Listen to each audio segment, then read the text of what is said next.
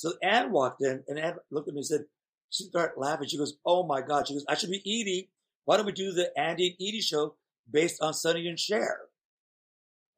And so we, we put together this program called the Andy and Edie Show, and we did it at Danceteria, the Congo Bill Room. We put all tin foil and, and silver balloons and television monitors. And um, we came out singing "I Got I Got You, Babe." And Anne was like all fucked up with like heroin marks on her arm, and me with a Polaroid camera, and, and people. Were, it was, and we showed home movies, and it was hysterical. And then at the end, Andy, Anne goes, "Andy, I think it's time to go." And I'm like, "I'm having fun." And she goes, "Well, you not after I do this," and she had like a gun, and she shoots me on stage, like pow, pow, mm-hmm. pow. And, like, mm-hmm. and then we turn around, and go, "Oh, you're so funny," and we'll laugh after the show, Andy was downstairs. Andy's like, that was the best show I ever saw in my life. It was better than Broadway. I said, what do you think? He goes, you look, you're a good, a good meat. I said, how about Anne? He goes, oh, Anne was great as the dead girl. He wouldn't even say her name. And I said, you mean Edie? He goes, yeah, the dead girl. He didn't say, he said great as the dead girl. Oh, wow. Funny. Money, success,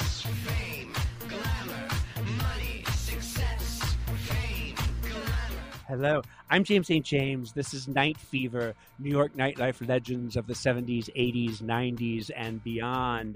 I am joined, as always, by my co hosts, the co founders of World of Wonder, Fenton Bailey and Randy Barbato.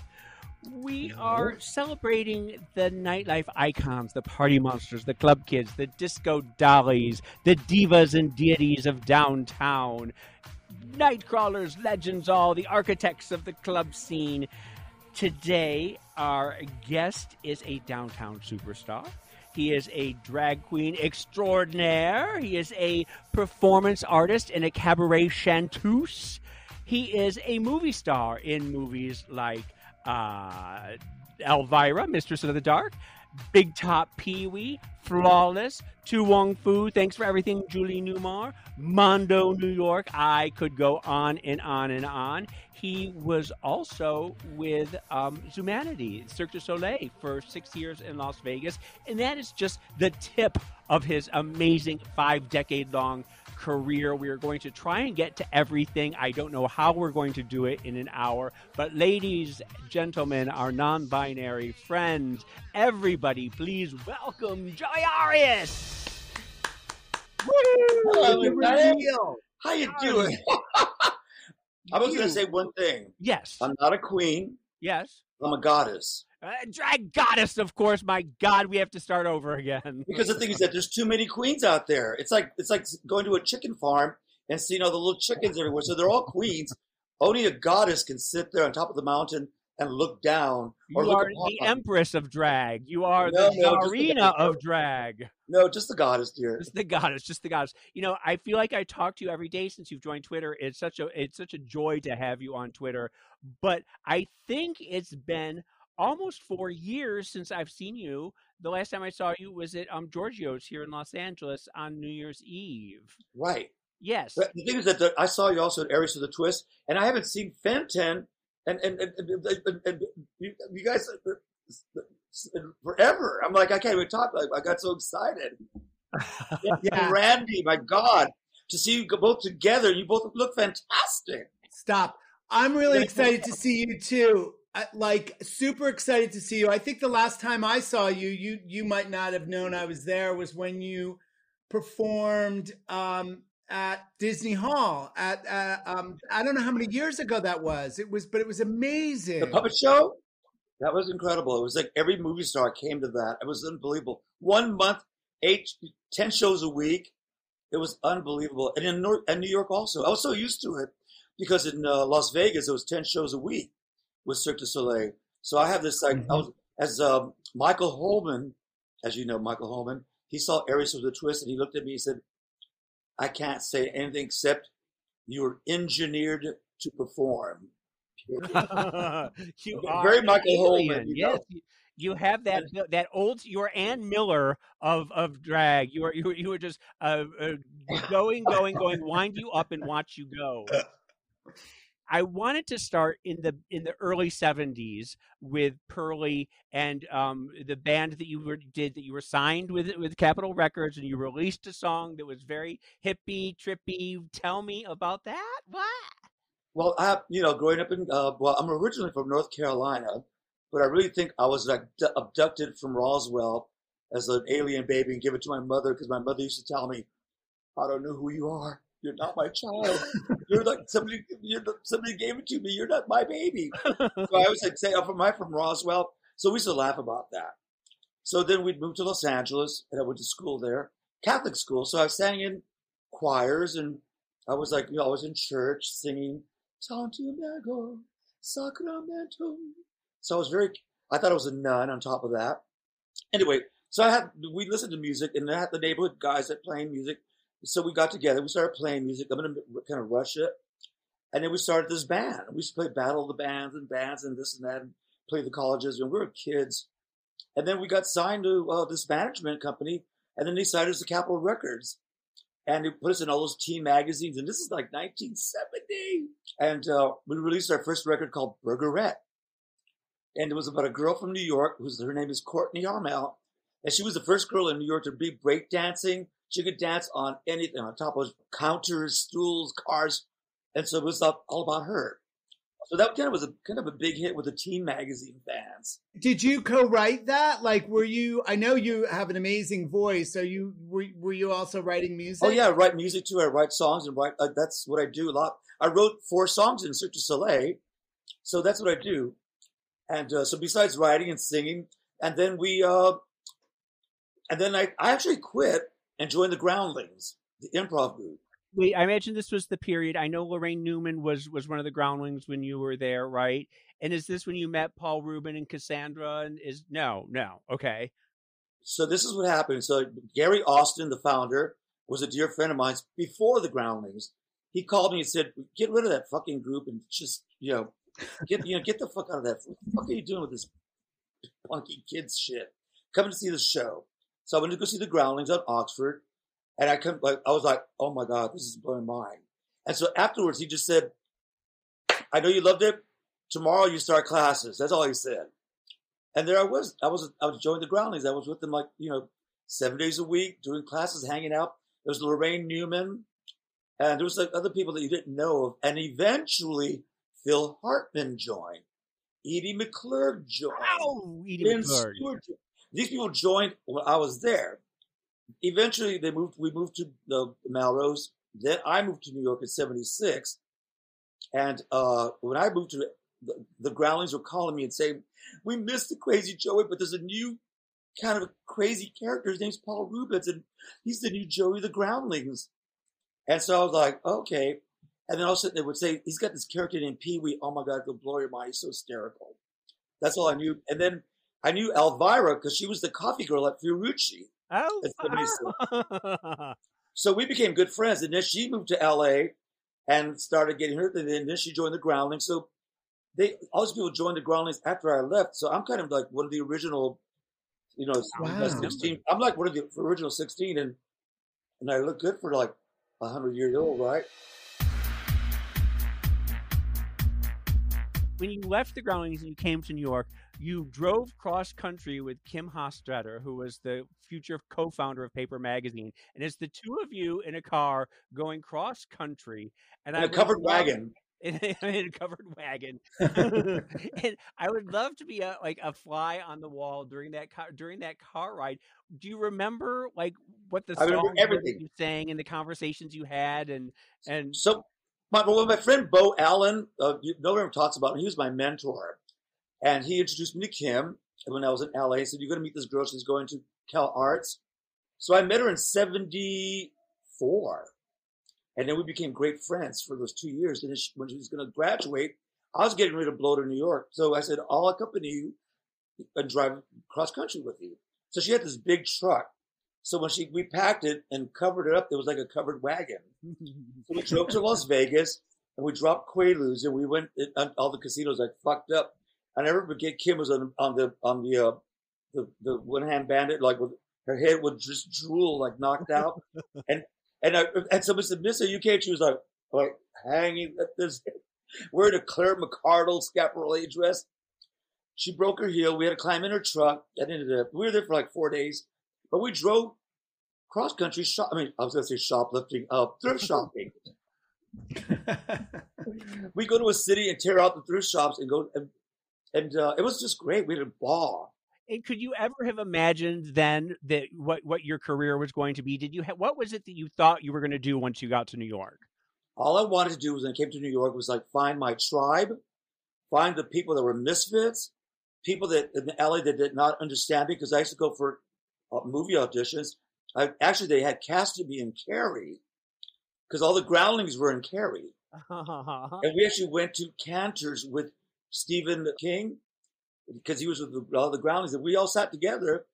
And then when I went on set, they said, "You don't fit in as one of the high school kids," and he let me go. And I thought that was it. I'm done. I'm out of here. So Hollywood was not for me, and so I just felt, you know, Andy Warhol, superstars, the underground, the the strange, the different. I thought, let me reinvent myself in New York, and that's. I just came here. I kissed the sky and I said, New York City, I'm yours. Do whatever you want. I'm here to stay. And I'm, I just, I, I cut LA. I didn't tell anybody about music, groundlings, and nothing. I just came and reinvented myself. And I got the job at Fiorucci and I just started, just got, and the store just opened up. Well, ding, ding, ding, ding, ding. Tell us about Fiorucci because it was one of the first hip, cool labels, right? Yes. Of fashion. Well, I tell people it was like, people came to New York to see Empire State Building, World Trade Center, and Fiorucci. And the store was like brand new Italian Milan chic boutique. Not crazy, no nothing. Beautiful music, beautifully lit. And people, and we sold tons of clothes. It was not, a, it wasn't like a kooky place. I mean, I was the one that was stood out because I was like, I knew a lot of the people that came in. So I always kept my eye on the door and I knew that I had made a salary, but then you made commission. So I wanted to make a lot, you know, I was like, I was the one that was selling like crazy. And so I became stylist to, uh, Jackie Onassis and, and, uh, I remember like, uh, Calvin Klein coming in there looking what the hip jeans were because he was looking for jeans and, and, uh, also, uh, Gloria Vanderbilt. I showed her the stretch jeans that were brand new and she was like, Oh, stretch jeans. So I sold her like, you know, 15 pairs of them. And then like two, like six months later, Gloria Vanderbilt in her new stretch jeans. I'm Gloria Vanderbilt from Rajani. It was all Fiorucci copy because I was just really making sales, but I was friendly to people. And the clothing was just exceptional. And the marketing and the way the store was set up, it was so beautiful. And people came in just to see what it was all about because there was nothing like it in New York. So oh. I, I, it was like home to me. I imagine though that it, like you said, it was sort of a, a nexus for uptown, downtown fashion society. Everybody came there at some point. Um, you, but they often say that you did the windows with Vincent Gallo. Is that true? What happened was the windows were always just very chic. You know, they have this maybe a couple outfits hanging with the silver boots and some cap.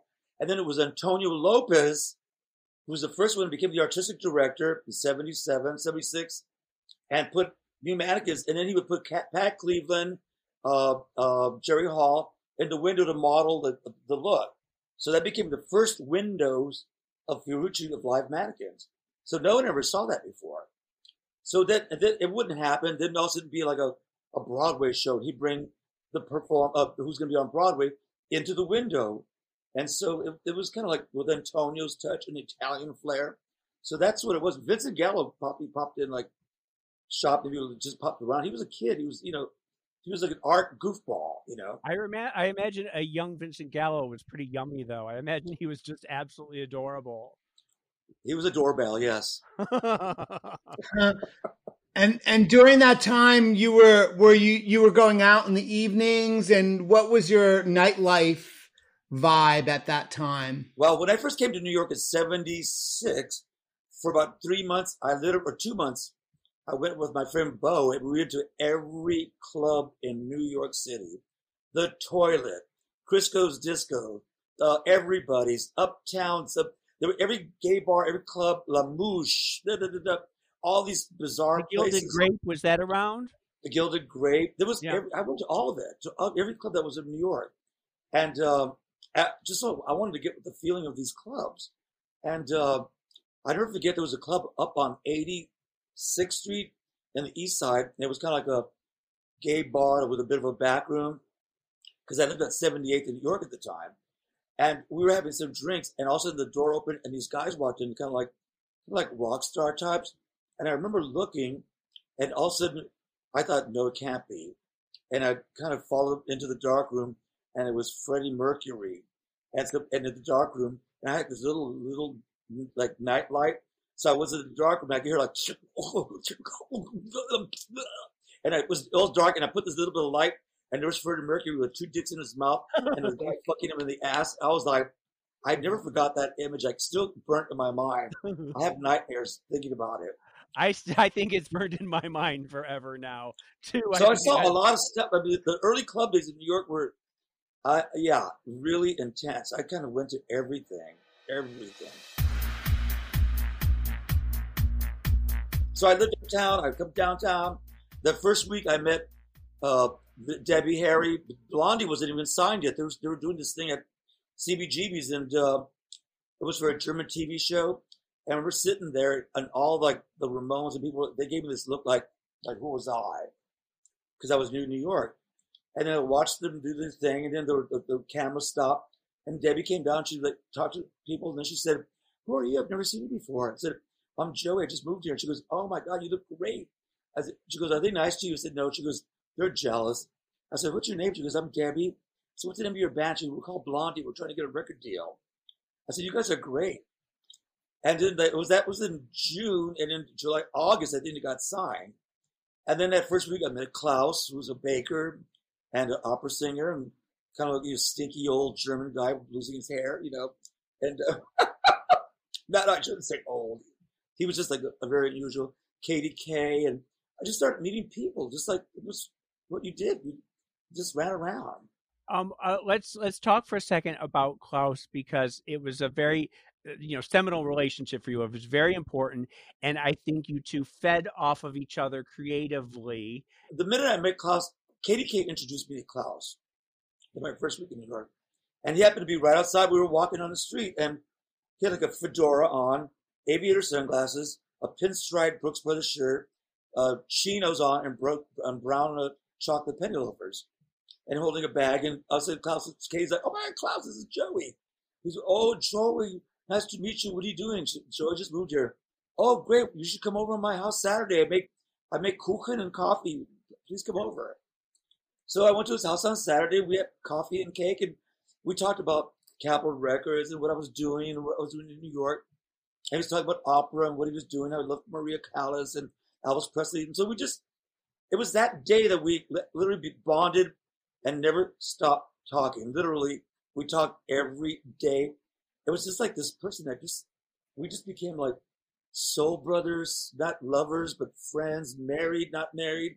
We were something like an extraterrestrial biological entity relationship, a symbiotic mm-hmm. relationship. Who came up with the with the extraterrestrial look? Who did? Who, where did that come from? How did that sort of uh, come about? Well, I think that for Klaus, it's called old age. no, no, no. You know, that was like it was like Klaus just had that look, and it was like he was very paranoid about his look. You know, he wanted to look, you know, like, hit that high forehead, and we all have high, high foreheads. Anyway, I used to put makeup on him and accentuate his forehead and make him look like an alien. He'd be like, "Why do you do that to me?" And so we laughed about it, but it was just something, you know, he just we just played with. There was nothing that he thought I'm going to be an alien. It was just things just you know, just grew that way. We never planned things like, oh, we're going to do Bauhaus. We never planned that. We never planned Robot. It just happened. Everything just happened by mistake. One thing after the other. Klaus was in a heavy metal punk band that was so shitty. He was playing, trying to make guitar, and it was like, and he was like screaming. And I, he looked. He said, "What do you think?" I said, "It's the worst, Klaus. Don't, don't do that." And then uh, Antonio had an art party. That's when Klaus showed some black lipstick and wore it like kind of like punky. That was the first time he kind of got punked out. And then also the New Wave Vaudeville show. So it was Klaus Sperber and Adrian, and was who's kind of like was more sci-fi. Uh, had turned us on to Omni magazine, So I guess they were out. Klaus was after Adrian. He wanted to suck his cock really bad. And so they were out, and uh, Adrian stole the poster, took it to Klaus's house, and, and Adrian was supposed to perform with Klaus, but Adrian eventually bowed out. They told Klaus, Your name is in the poster. So Klaus was writing Klaus, Ebony, Omni, Omni, know me. Know me? Do you know me? So we, this is, he told me this afterwards because when we saw the vaudeville show, we're all sitting there, it was packed. And then, uh, uh, when David came up, and now, ladies and gentlemen, and now Klaus Nomi. And we all went, Klaus Nomi? What the fuck is that? then he came out and sung the aria and just sang it like the way he did because that's all he had. That's all he had spa- was spandex. And he loved plastic. It wasn't he was trying to be like an alien. He just wanted to have that. That was a costume. But you know, everything just. And so he said, "What do you think of that name?" I said, "I, I don't, I don't, I, I don't get it." Klaus Nomi? I don't, I'm, no. I like Sperber. He goes, Sperber's not a movie, a, bit- uh, not a star name. He goes, we'll get used to it. I said, well, okay, we'll see what happens. But of course, it, you know, it grew on us. Um, I know you've been asked a hundred thousand million billion times, but um, Saturday Night Live. How did it happen, and how? What was your relationship with David? And just give us the the the high points. Everybody would hear like Bowie was spotted somewhere. but We'd kind of try to hang out there, or Bowie was sitting there. We try to be cool, you know. And so we, you know, we were just like Bowie freaks. I've been Bowie freaks since 1971 or whatever. When I was a kid in LA, Klaus in Germany. So happened to be over at the Mud Club one night, and we were very Nomi like, you know, we had our thing already. And then uh, uh, this girl Green, who used to work at uh, Vidal Sassoon, it was like four in the morning. I think we had done a lot of coke that night. We were on the third floor, the fourth floor. We were kind of really high. It was really late. And we were gonna, and she said, say good night to David. And we said, David, we looked. And there was Bowie against the wall. And we were like, oh no, this is, and we were, you know, being coked up. We were all like, and so we started walking over there, and this bodyguard stopped us. But I was also with me. I had a this Russian guy that was a hitman. Nobody knows that. And I met him at Fiorucci, and it was like this, he was kind of like a boyfriend. I didn't know he was a hitman until his jacket fell out, and a, a German Luger with a silencer fell out. That's a different story. And he, and he told me that he was coming. He was in America to pick up stolen papers and jewelry that was stolen from Russia, and he had this gun with him. I was like, oh my! But he had this weird like that that ESP thing. So he goes, "Don't worry about it. I'm talking to this man. When I go like this, come." So he went to the black guy, and is the black man doing this, and then you see the Russian guy go like this. And Klaus and I went right there, tapped David on the shoulder, and David turned around, and went, "Oh my God, Klaus, Nomi!" And he goes, "I just got back from Berlin. Everyone's talking about you." And he goes, "I'm dying to meet you. Oh my God!" And he, he goes, "I have to get out of here." He got this uh, eye, like eyeliner from the girl on a piece of toilet paper, wrote his name and a phone number. He said, "Call me tomorrow." Hug Klaus, give me a hug, and we were just like, David, and all coked up. and so we we left like kind of like high. Klaus called him. Klaus and Paige Wood met with Bowie and showed him the films of the shows, and Bowie was like tongue hanging out. Was like, oh my god, this is what I'm, I, I want to do. This is what I want to do. So he was. It was going to be Toni Basil and Klaus on these different kind of productions, and they kept. And Klaus was telling me like, we're going to do this. No, we're not. We're going to do that. No, we're not. And then one day I came home from Fiorucci and he said, everything changed. We're going to do Saturday Night Live. I was like, oh my God, that's great. you and Toni Basil goes, no, it changed. He goes, we got rid of Toni Basil. I said, what? He goes, David wants to know if you'll do it because we matched. I was like, are you shitting me? He goes, do you want to do it? I said, that way you think so. So he called RCA and he said, oh, about Joey out. And so I went, we went on Monday and that was the beginning of rehearsal on a Monday. wow. And is, and we sat for that first day for like four hours in a little tiny room. Was like close, like, like literally our faces were this close, like, and, da, da, da, da, da, and David talked about his life. Klaus talked about his life. I talked about my life. And David was like all ears. He had everything filmed. He had cameras. He had cameras on up there. He had cameras everywhere. He told us he was going to film it. So, you know, That film exists somewhere, and I don't know where it's at. Wow, they got to find that. I know, right? Exactly. This is Zach. Hi, Zach. Hi, Zach. Zach is my producer, my record producer for the new album. Oh, when's the new album coming out? Yeah, the new album. Uh, we went to Pachyderm Studios in southern Minnesota. Worked with um, uh, Joey's longtime band leader Elliot, and um, and a bunch of studio musicians, and, and came out with twenty what twenty two songs. 23. Yeah, and the album's gonna be a nine song album. So And you said that one of them was up with the old Pearly song that you had done. Yeah, up last night. Yeah, it sort of, it sort of, yeah, totally sort of went to a post-apocalyptic 808 vibe from from this early 70s thing, which is it was fun. When's it coming out and what's it called? The album. It'll be next year for sure. Now. Yeah, I, we're we're sort of starting overdubs here now with, with Joey and, and really hitting all the vocals, and then you know, This is the man who's like pushing me in a, a certain direction, yeah, which is great. Which is I'm very I'm honored and I'm following his direction. well, I mean, really following Joey's, but also it's it's totally going in a new direction. But it's very, it's just Joey, it really is. So uh, this is kind of an exclusive scoop right now. Yeah, I didn't, yeah, I didn't expect to be on here at all. This is completely exclusive. This is like the We're breaking some hot, some some hot news. This is very exciting. you're breaking my hymen. What are you talking about? That and Freddie Mercury getting fucked up the ass. Those are our two takeaways. and, and also, I should say the film, You can say that. and then also the I don't want to say documentary, but a film of my life. Well, you got to find that footage of the Bowie took shot of you in Saturday Night Live because that's like I you know it's all with the archives, and it's like it's very, very difficult. It's like Fort Knox. hmm. We'll break in Hmm. somehow. We'll break in. Maybe you guys can do that. You're a world of wonder. right. We'll call up and say, "Open the archives." Is uh, does Iman look after the archives? Then is that who controls all the stuff? Uh, She controls a lot, but there's like an archives of the costumes and other stuff. I think there's three archives, and they're very, very protective. Because I have, the, you know, I have the keyhole costume, the Bowie coat, the keyhole from the 1984 floor show. I'm not going to tell you how I, it came to me, but I had it for years. And David knew, knew I had it. I told him about it. Anyway, so this is he's going to leave soon, but I wanted to introduce Zach. This has been a pleasure listening to this. Yeah, hi guys. Good to meet you. Glad to break this news. Good luck with finishing the album. I can't wait to hear it. I want to talk a little bit about um, Club 57, which is something that I had been hearing about and hearing about my entire time in New York City. I love the shoulder action happening here for our listeners who are not watching. Um, but uh, Club 57 is something that has attained, attained sort of a mythical status. And I, so many people came out of it KDK, John Sex, um, you know, Fab Five Freddy, Basquiat. Basquiat, Haring, John Sex. Yeah, keep going, keep going. And Magnuson.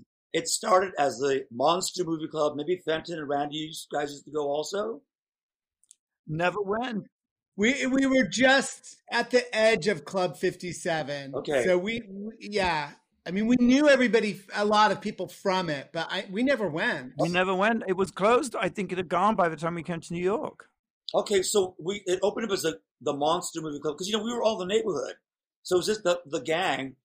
It was a little shitty Polish hall underneath the church, literally a shitty Polish hall, this little crappy room, and they would show films, and we'd all be in there screaming and laughing with the big, you know, the the big reel to reel and popcorn and whatever, and then and then eventually after about a month or so, Anne started instead of doing it every Tuesday, Anne started booking like like events like prom night or girls on fire or you know mud wrestling or or the art show. But anne was doing that there's a discrepancy here with susan hannaford and anne and so anyway so it became like this weekly so there's something to do every night there so that's where we all hung out no one was famous i was you know top stylist uh, Fiorucci. Klaus was like opera, but pastry. Keith and those guys were going to SVA, and you know everyone was just kind of doing stuff, you know. But it was drawing and doing. Kenny Scharf was painting, and it was just like kooky and crazy and fun. What a great melding pot of so much talent. Like the people that came out of that, uh, um, just pretty extraordinary. And, and it also feels like it was the beginning of that East Village art scene exploding, right? Because, you know, Well, it was kind of the it was the beginning of it all. There was other things. I mean, there were things going on, but we happened to be that focus that because Basquiat and it was like that that strength because we were like a unit at that point. So you, you could not get your eyes off what we were doing because everyone kept saying like, oh, and then from Keith doing poetry to doing the baby, and then it just everything just started changing. I remember Basquiat walking around trying to sell the little cards like scribble and hey man, can you buy that for twenty dollars? I thought twenty dollars is like a week's worth of food, man. Why am I going to buy a, a cardboard with a scribble on it? That's ridiculous. I did buy one eventually, so yeah. For twenty dollars, or did you have to pay more, or was it free? Did you get a free one? I got for twenty dollars because I was the I used to be the mud. I used to be I was the Mud Club's first door person.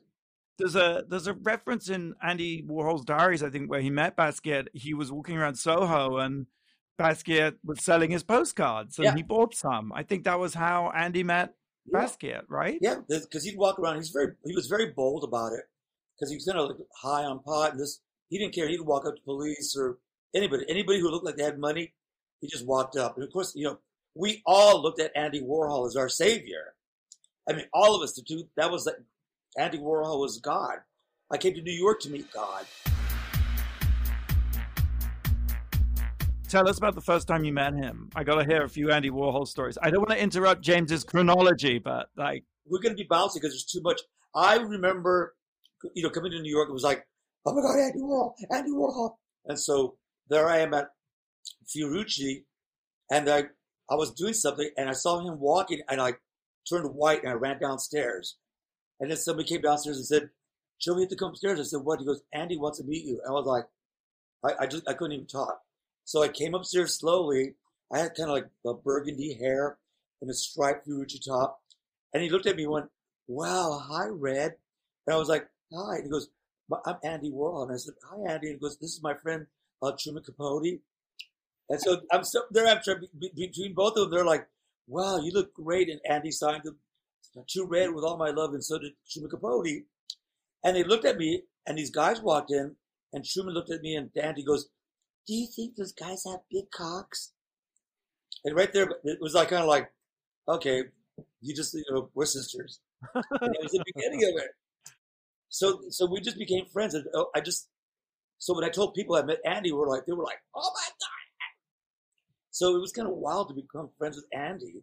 But we actually became close when Benjamin Liu, His assistant, his assistant, who is also Ming Vauze, the drag queen.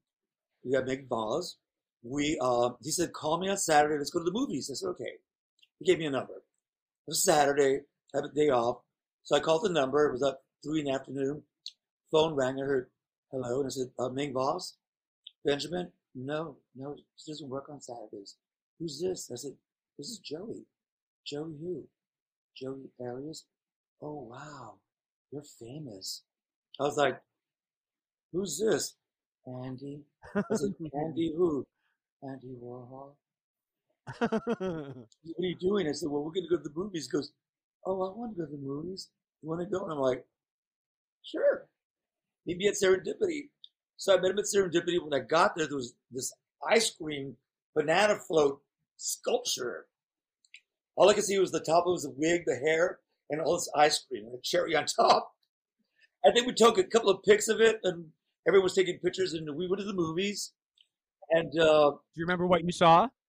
the movie was called uh oh god something maria oh i can't if it comes to me i'll tell you but we he bought a big popcorn two big sodas all the candy we sat down the theater was packed the movie started and he passed out and he was snoring so we just sat there when the movie just when it ended he put his head up and he went wow that was the best movie i ever saw and then I kind of lied. I said, "Do you remember when she got strangled? They threw her off the airplane." He goes, "He goes, I was freaking out when they did that. Nothing like that ever happened." And then we got the popcorn and the soda, threw it in the garbage, and I walked him back home. That was our our first date. Uh, and, and then I had dinner with Dali and Gala, Tell us, keep going, keep going, keep going, never stop.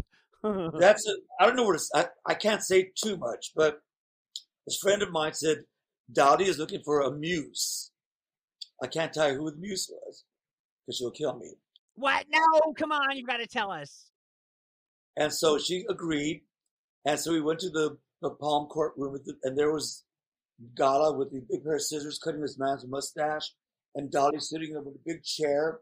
And it was like people like this older couple and younger, basically older people in tuxedos, and we were all like kind of punked out, weird. And she wore like a leopard dress with combat boots and a leather jacket. And, and uh, he got up and he was like, "Nice to meet you." And we were all like, oh my God. Very tough. And then he said, drink, drink. So they came and she got, uh, I think she got a margarita and I ordered a, I ordered a grasshopper. And so I'm drinking and then Gala looked at me. She says, excuse me, what, what are you drinking? I said, I'm drinking a grasshopper. She's like, stop. No, not the grasshopper. No, at the grasshopper. She said, he got up and he got the cane and broke the glass in front of me and said, Never drink a grasshopper. It's evil. And just stared for like five minutes. What does that even mean? Why was he, why was she upset about the grasshopper? Well, look at his panties, dear. Grasshoppers are the devil to him. Oh, Grasshopper is like complete evil. So he free, and so that was the beginning of our night. It, it, the whole thing turned surreal. I can't get into it.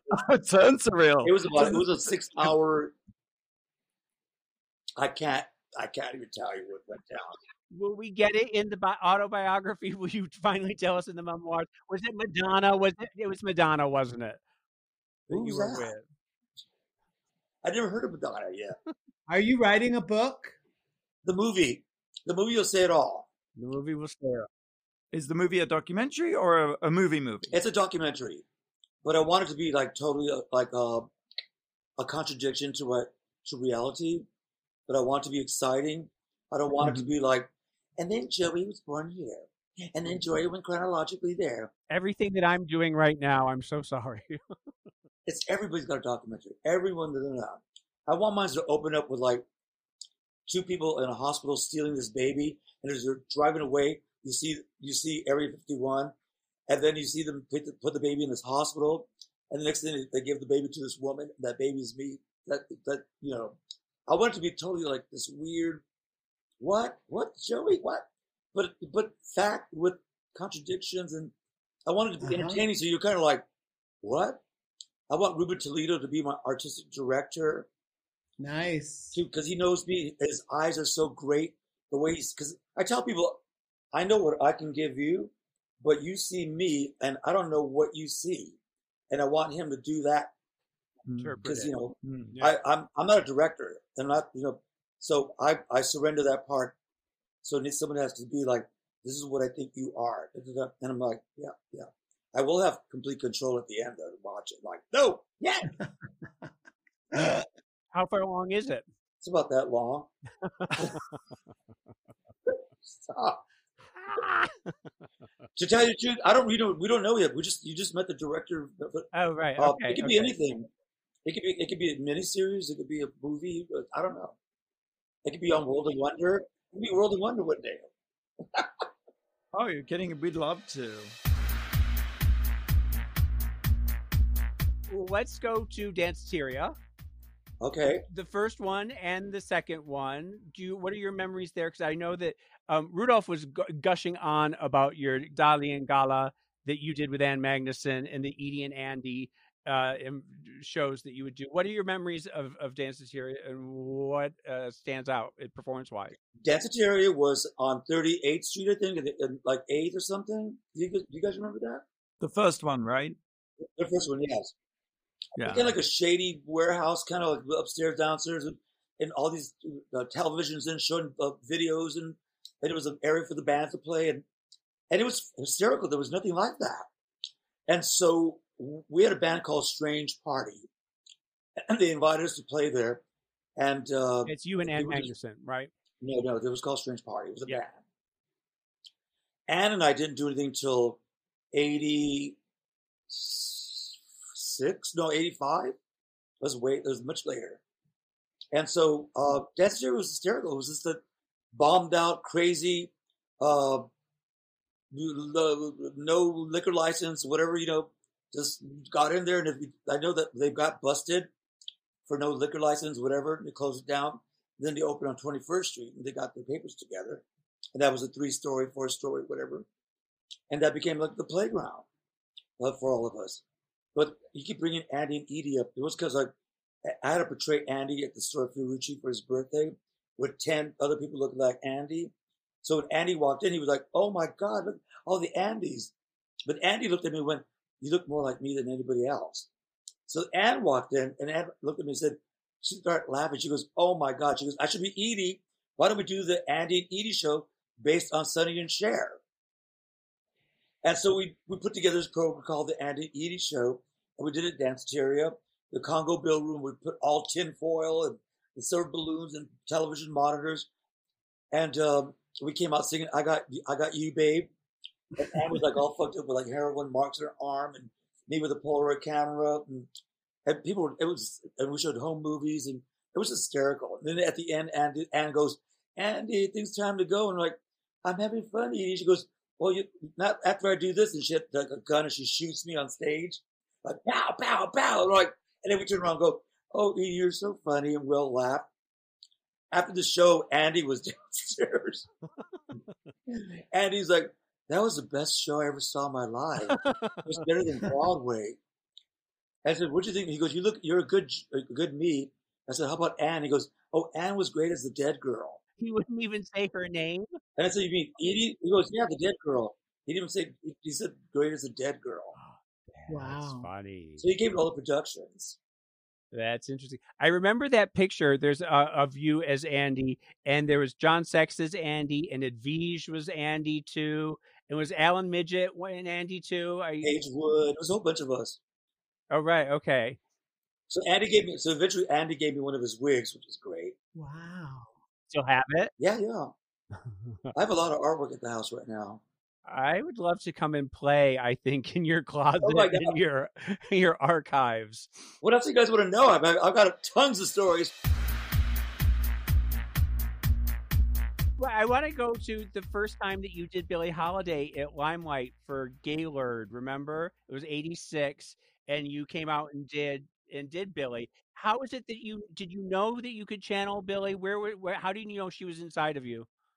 I when I was a kid because I used to listen to my parents' album, hear Bowie, rock and roll, this and that, you know, and, and then Billie Holiday would play, and I used to think to myself, that voice, I want that voice. I don't want to be Billie Holiday. I want that sound. So I used to listen to the way she carried on. Was great. And so that's what I think, and I tried it, and it was very private. So that was when I was a kid. I come to New York, and I remember somebody said to uh, Andy, he said, Andy, you should hear Joe uh, sing like Billie Holiday. So he closed his eyes, and I sang Good Morning Heartache. And he opened his eyes, and he went, Wow, I love your new voice. That's all he said. And so I never, I tell I always sang Good Morning Heartache. And then um, I was invited to sing at the thing, the Limelight. And I was like, what am I going to do? I don't know. You know.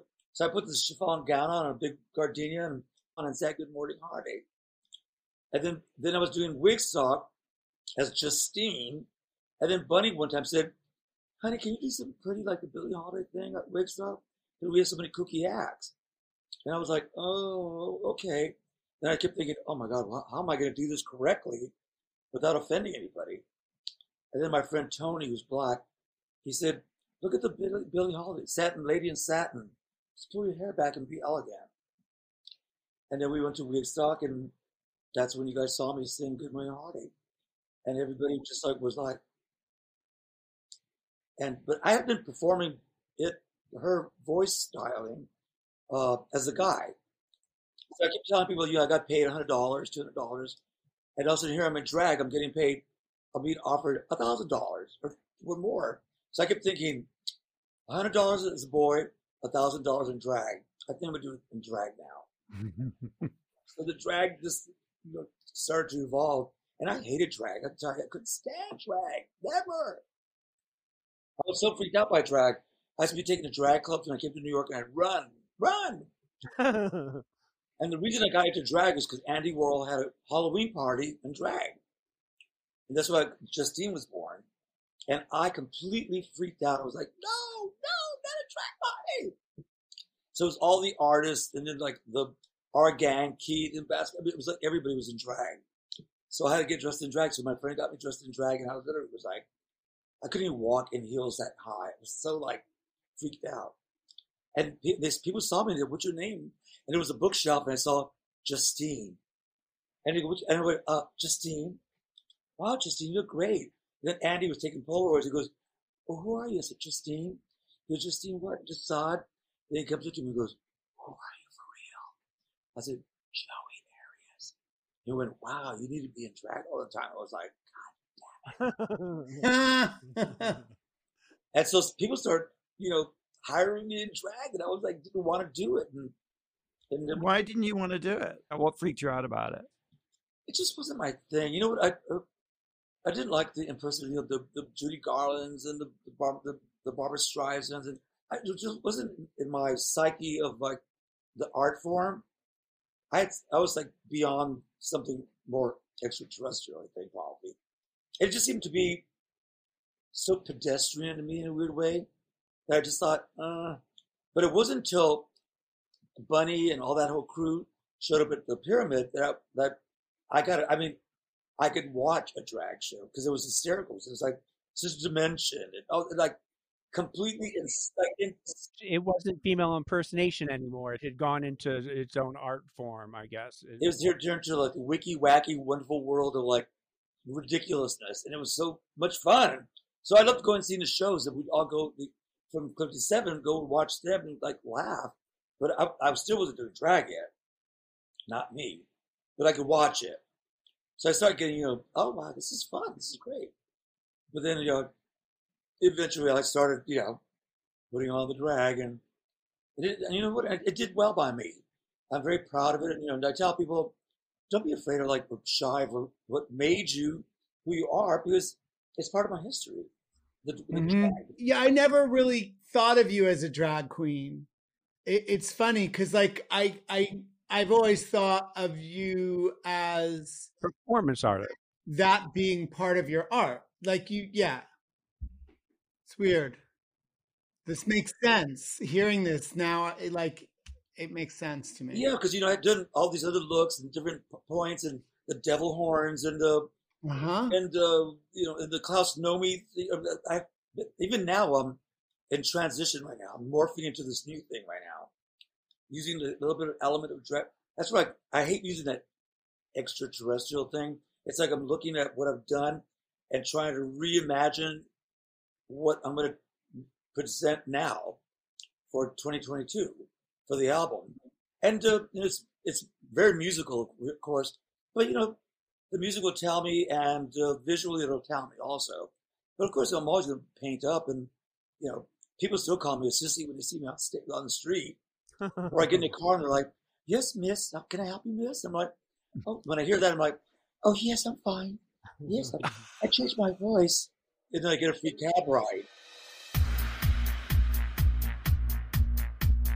But drag was um good for you. I mean, during the Bar d'O years, right? I was full on. I I I loved it. Are you kidding? Yeah, because I was doing the Billie Holiday shows. Then Jean Marc brought us to, to Bar d'O, and I kept I kept doing New Look. So I threw in the Bettie Page wig because I had a real spot short haircut, and that was the beginning of that whole again the image change. And then people kept saying, "Wow, you look like Bettie Page." So then I started doing more Bettie Page. And then I wound up being in Bettie Page's book and meeting Bettie Page in LA before she passed away. Wow. So it was kind of weird to do. And then she, you know, she was like, I can't believe you like to dress up like me. You know, she was so sweet, this little old lady. You know, but she looked like Bettie Page, you know, with white hair. So Bar d'O was was happening. And that's when a lot of sex, drugs, and rock and roll. That was a lot of cock sucking. Did I say that on the show? sure, please. The more the merrier. Oh yes, you can say that. It was like it got so crazy because we were, uh, we were we were drinking and then we'd do like some bumps towards the end of the show, and it'd be like in the dressing room in the toilet, cock sucking left and right, It was insane. And who are the who are the who are the other performers with you? Sherry, well, the original was like Edwige, Raven, and myself. After two months, Edwige had to go, and then we got I got Sherry in. So of course, Sherry's like you know, cocksucker number one. Sherry Vine. So we we Raven do her thing. I'd be standing there, and Sherry would be next, and all of a sudden we and now Sherry Vine. Everyone's applauding like, "Where's Sherry Vine?" So so she's in the bathroom. I opened the bathroom. I could see Sherry's knees, and I could see some guy here going, "Oh," oh. and Sherry's like, "I'm almost done, girl."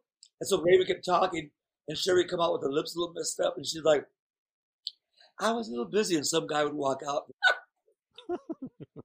so that became Sherry. It was completely insane so we were it, it became you know then we go to Jackie 60 and meet people there and oh I'd bring people back to my apartment so whatever I it, it, it was a lot of shit went down during the Bar d'O times I'm an angel now Thinking back, that of so many different parts of your career and different eras of your career, did you ever think that uh, it, it like it's over and then like before you reinvented yourself? Was there ever a moment where you were worried and you about what was coming next? No. I was engineered to perform my life is what I'm doing I've worked my whole life my, since I was a child what I'm doing even my parents knew it so why at some point would I go well I guess that's it now I guess I'm going to go work as a typist at some corporation. I don't think so. so there's never going to be a time where you where you will not be performing. When you are uh, 102, you're still going to be on stage and in a wig and a 202. As you've been performing all these years in New York and you've seen nightlife change, I'm curious, like what what did you make of the Club Kids and Michael Alig and that whole scene? You know, what what was your take on that? Well, you know, I came from a whole different world when it came to the club kids because I was like, you know, Club 57 and the art world and that.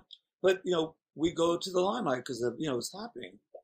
And I thought, what a bunch of wild kids that are trying to prove something. I kept thinking they wanted to prove something. The more outrageous they were, the more you look at them. That's what I kind of was getting from it. And the more ridiculous you were, the more attention you were getting. And then I, because I, you know, I probably go once a week or whatever, and, and I started, you know, Richie Rich and so and so, and I started becoming friends with some of them, and um, and they were just really cute. I really liked them. They were youngish. They were like kind of like a little younger than, younger than I was, and so I, I didn't dress like them. Suzanne would pop in. And it wasn't part of that, but it was just part of this gang, this wild group of people. And Michael Alig was kind of that ringleader who I didn't really like because I knew he was kind of like up to no good. Because I know at one point somebody said, "Don't drink the punch because he's he's got he's got hepatitis and he's just peed in it, and he put acid in there." And I was like, "Oh, you were part of that gang, what James St. James." And I was like, I was, I mean, but you were fab. You know, there were certain people that really were like, that you you were more classier, like more, you know, Amanda. Certain people just stood out on their own. Other words, like you know, with a giant platform shoes and shaved heads and over the top. The, you know, okay, it's like you know, I, I was watching it all, like going to the to going to the Natural History Museum and watching mm-hmm. something really crazy. But I, I was kind of weary of Michael Alig. And I remember one time Leigh Bowery was there because I was friends with Leigh for years. And then Leigh was really upset. And they had Leigh in this one little offside room. I said, What's wrong? He goes, Well, Michael, they had me in to do a show. And they want me to perform in this little room. I was like, Are you shitting me? Everyone was waiting outside. Then Michael walked in and said, all pompous, Are you ready for the show here? I turned around to Michael and I said, How dare you? He looked at me, gave me this look, and I turned around slapped the shit out of him. He, he fell and ran. And then, and then they got uh, Mike uh, Gation, and I said, "How do you, you get Ali Bowery, who's the he's the, the, the Godfather, the saint to all this world?" He goes, "Yeah, what's it?" They put him. Then he put him on the main stage, and Michael was afraid of me after that. He would run. Every time he saw me, he ran. That's funny with good reason. Yeah, I stopped. Literally, I thought his teeth fell out. I, I, the living shit. I was so I was so angry with him. But eventually, I became you know I was friends with the club kids, and it's funny to see like who the next generations are, and uh, you just gotta. You know, I, I love it. I think it's great. What do you think of nightlife now in New York? Nightlife in New York is great because I think it's uh, it's morphed into what it is. It's a lot coming out of Brooklyn. People are doing things in New York kind of undergroundy, really weird. We have the Barshland New York, New York show that's like 500 packed and the craziest acts. I mean, on Broadway, and people are going bananas. Um, there's things happening all over the place, little events, little things. It's not what you know, but that's what they call it New York because it's reinventing itself. It's never going to mm-hmm. be what it was then, and you can't. You have to forget about that. I don't. I don't yearn for the yesteryear. I, I look forward to what's coming. I see the whole new generation. I think the 20, 21 year olds are the people like us. You see them in the East Village, like dressed, like dressed up. And people look at them, they're like, who are these people? I said, that's like the 20 year olds. This is like the Z generation. They're fantastic. And they're, and they're curious about, again, about our world, but not like other generations. But yeah, I think our generation was where everybody kind of like went, that's what, that was the end. When AIDS and whatever stopped and creativity stopped with our gang in a way, I think. Am I wrong or? um, Well, we were talking about this earlier and trying to sort of think about why people seem so fascinated with this period and why New York nightlife. And it, it does seem that that was the the final period before everything went digitally and virtual and online. And you know, I think the iPhone. I don't regret the iPhone, but I think it has been a seismic change. You know, in the way people interact. And I think so. I think people who've grown up with this suddenly kind of curious about what it was like before that because it was a sort of you would go to these art galleries these clubs you would see these people you'd bump into each other on the street. It was like in retrospect it was a very, it was community. I think community is such a weird word because at the time you just don't feel it. You're like what is community? It feels like some sort of do-goodery type thing. But but actually in retrospect now where you're like oh yeah that was community you know the east village sister dimension going to the pyramid going to the wawa you know just going to all these places and bumping into each other That's how we communicated. That's how we met each other. That's how we exchanged ideas. You, you carried a couple of quarters in your pocket to make that phone call to tell people where you're at, and that's how we Mhm. met. And that's how it, we never had phones at home. We just we all hung out in the street, Club 57, the Mud Club, Studio 54, or whatever. You went out and were part of nightlife. Did you go to Studio 54? Well, Fiorucci was okay. Fiorucci's the story that, and so Carmen D'Alessio and Steve Rubell they used to come shopping in there. Elio Fiorucci went with them to the club in Queens. Somehow Elio was like, I mean, uh, Steve Rubell, oh, it's Fiorucci, the star, and big, blah, blah. So when 54, it was Fiorucci was in cahoots with. They never talk about the documentary, and uh, I remember Antonio Lopez was like, like one of the art directors for the opening. And uh, we were part of the opening when it opened up that day. It was like we you never uh, the discos were like small. Everything was small, and to walk into a palace, it was like, oh my god, fifty four is blocked off. There's like a mob scene, and we were in the front. That was with Elio Fiorucci, all the Italians, people squashed with Antonio trying to get in. And when they opened the velvet rope, we, we you know we were the, the kind of the first ones walking in, and we, we just could not believe it. It was like the Palace of Versailles, and it was just so. I mean, you just could not believe it. it was uh, there was nothing like it, and so I used to go like three times a week, four times a week, and then dance till like four in the morning, get home, sleep a couple hours, and go to Fiorucci, you know, at eight in the morning. You know, but I'm 20 years old at the time, so When after Klaus died, which I know is is still got to hurt all these years later. give it Um, to me. I've been I've been punched many times. but you were the executor of, of his estate and i just wonder like what on a on a day-to-day level that means and, and what what it is that you do to keep the legacy alive and keep the memory alive of all of that when Klaus died, he said, please, his image is part of the legacy of Klaus. Um, he just said, if they ever do a documentary on my life, this is how I want it. I want it to be like a fairy tale book. Like, you know, the Walt Disney movies when they open up like Snow White and Cinderella. He, want, he wanted to open up like that. And like a pop-up book, like, the, you know, when you open these books and these things that open up. Klaus wanted it to have it to be something like that. Unfortunately, the Nomi Song was not that. I was supposed to work with him, that's another story, which I hated that movie. Nomi Song is, is the documentary that came out about 10 years, five years ago that was not part of his estate. Hated it. And because it was not true, a lot of stuff was false. People took on more credit than anyway. Um, so I promised Klaus I, I would watch after the legacy. So I keep my eye on everything that's Klaus. I have everything of Klaus. Right now, uh, Harvard purchased my archives. So everything now lives at, in, in Harvard to protect. All the Klaus's art as a kid, all his photos. The costumes are going to go, we're working on that right now, all the costumes. And uh, so, you know, I'm in charge. No, I'm the only one that really knows Klaus, the simple man, to when I was with him on his last day, dying. He was like a skeleton holding him, talking to him.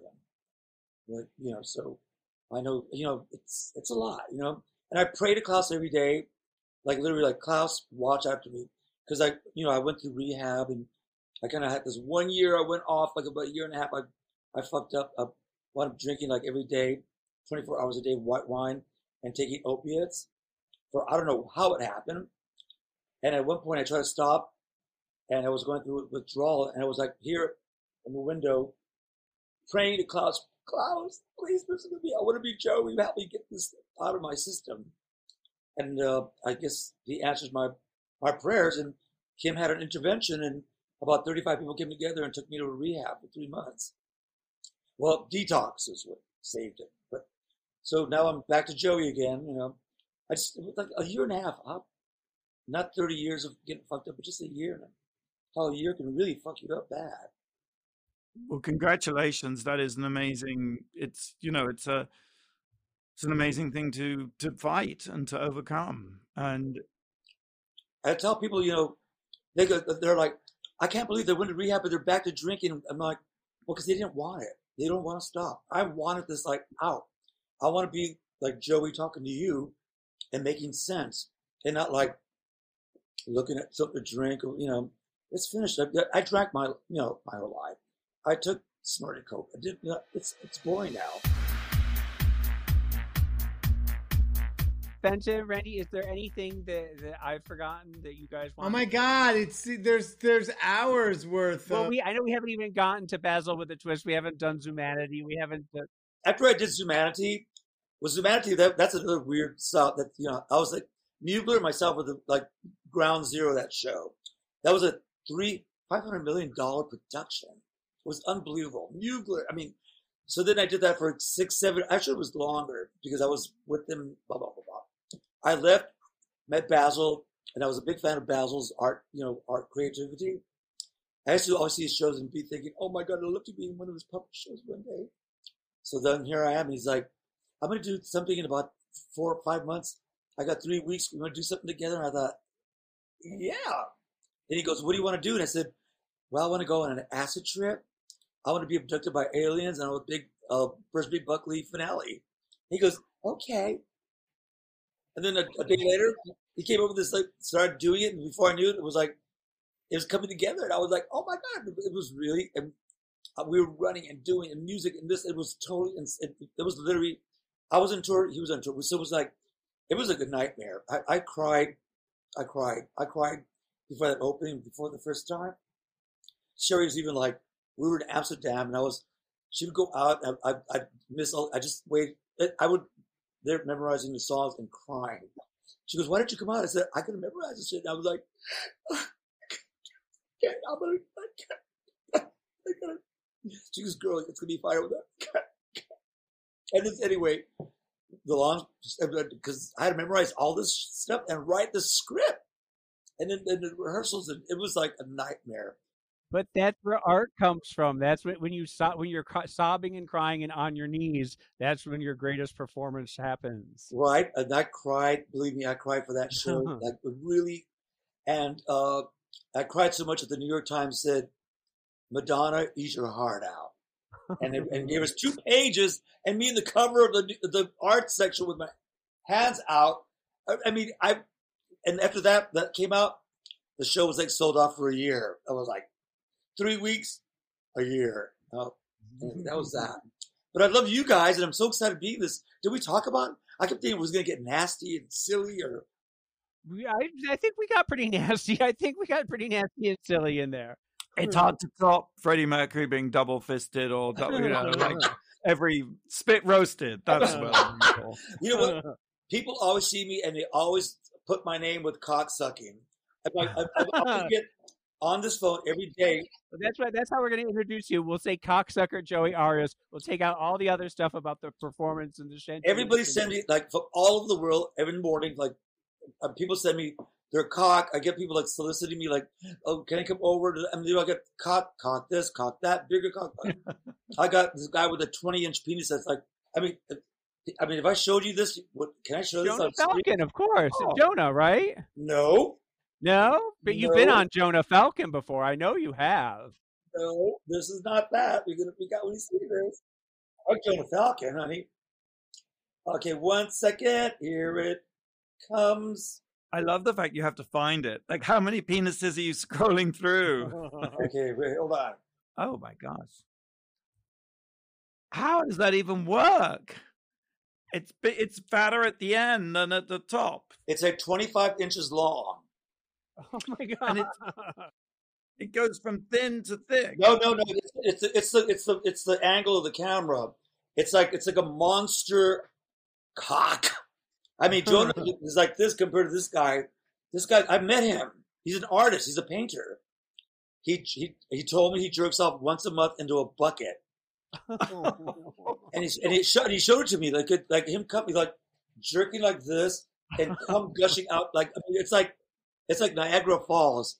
It's like just it's like I mean, people contacted me with cocks. That's one of them. Well, we reached out to you not because of that. We reached out because we adore you and we think you're such a brilliant artist. Thank you And so it's been much. amazing to to reconnect. And I'm so excited about the new, you know, your music Thank you. and Album, the documentary, all of it. Well, I, I want to thank you guys also for what you did to the. You know, I didn't mention it, but what you know the drag race did for the the for the world accepting drag. It became like a like part of uh, culture now. It's like people aren't afraid. Of, it's you know what I mean. You know what I'm talking about. The mainstream it's the like drag. Yes. mainstream, and you guys have really have done something really phenomenal and really fantastic. And all your projects, every time I see World of Wonder, I'm like, what are they doing now? have you seen the Wojnarowicz film? We need to send you the David Wojnarowicz film. No, I've not seen it. Oh, I, I really, I'm, I would really like for you to see it, and I'd be curious to know what you think about it. And we'll, we can send you a link. Okay, that I would be think- wonderful. Thank you. I would love that. That'd be great. And uh but no, you guys. So if you're saying to me, I'm just saying to you, as like I've known you since when you had the the Pop Tarts and performing at the at the Pyramid Club, and all of us together with James St. James. That here we are, like uh, still surviving in the world of arts, and we're at, we're at in our careers, and here we are, friends, talking together, and uh not like you know, oh, who's our, you know, it's just like here we are. No, exactly. It's a mutual, like the thing is, you know, we've all been through it in different ways, and to to still be at it, you know, we're all a little older. It's like it inspires. Well, for me, it's inspiring just to connect and to hear that you're still there doing it, and it excites me to to think about your future. So, Thank you so much. thank you. I love all your stories, even even the filthiest cock stories, because you know is it you you engineered to perform, and you you have, and you are. And like, and let's see what else is coming up. There's, I haven't even talked about some of the other shows I've done. There's more still, but but thank you so much. It's been a it's a journey. It's an ongoing journey. It won't stop. And I tell somebody, my next final, what I think would be for me, would be connecting the soul to the A and I. I want some. I've already been talking to some people already, like who are scientists, to make like a robot of Joey, and A Joey bot. a Joey bot. And then when I'm about to like pass over to get my soul or the brain, whatever it is, and incorporate it with the uh, artificial intelligence, so it'd be like a Joey new life into the new into the into the 23rd, 24th centuries, you know, whatever. That's what that's how I see myself. So the world will never be done with Joey Arias. Never, ever, ever. And when we move into space, you will you will be a, an AI presence in space. You will be Hal in 2001 Space Odyssey. I Be open the open the pod bay doors, Joey. I don't think I can do that. Why? Why do you want me to do that? I love you. Oh I love you. I love Thank you. you. Thanks, Thank guys. you so much. Yes. Thank you, everybody. Bye. Bye bye. Love you. Bye. Love you. Thank you, everybody.